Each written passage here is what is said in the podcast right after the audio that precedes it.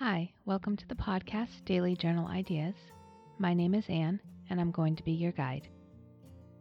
Today's Daily Journal idea is How old do you want to live to? I think the answer depends on this one. Am I going to be sick? Am I going to go suddenly? Am I going to be healthy?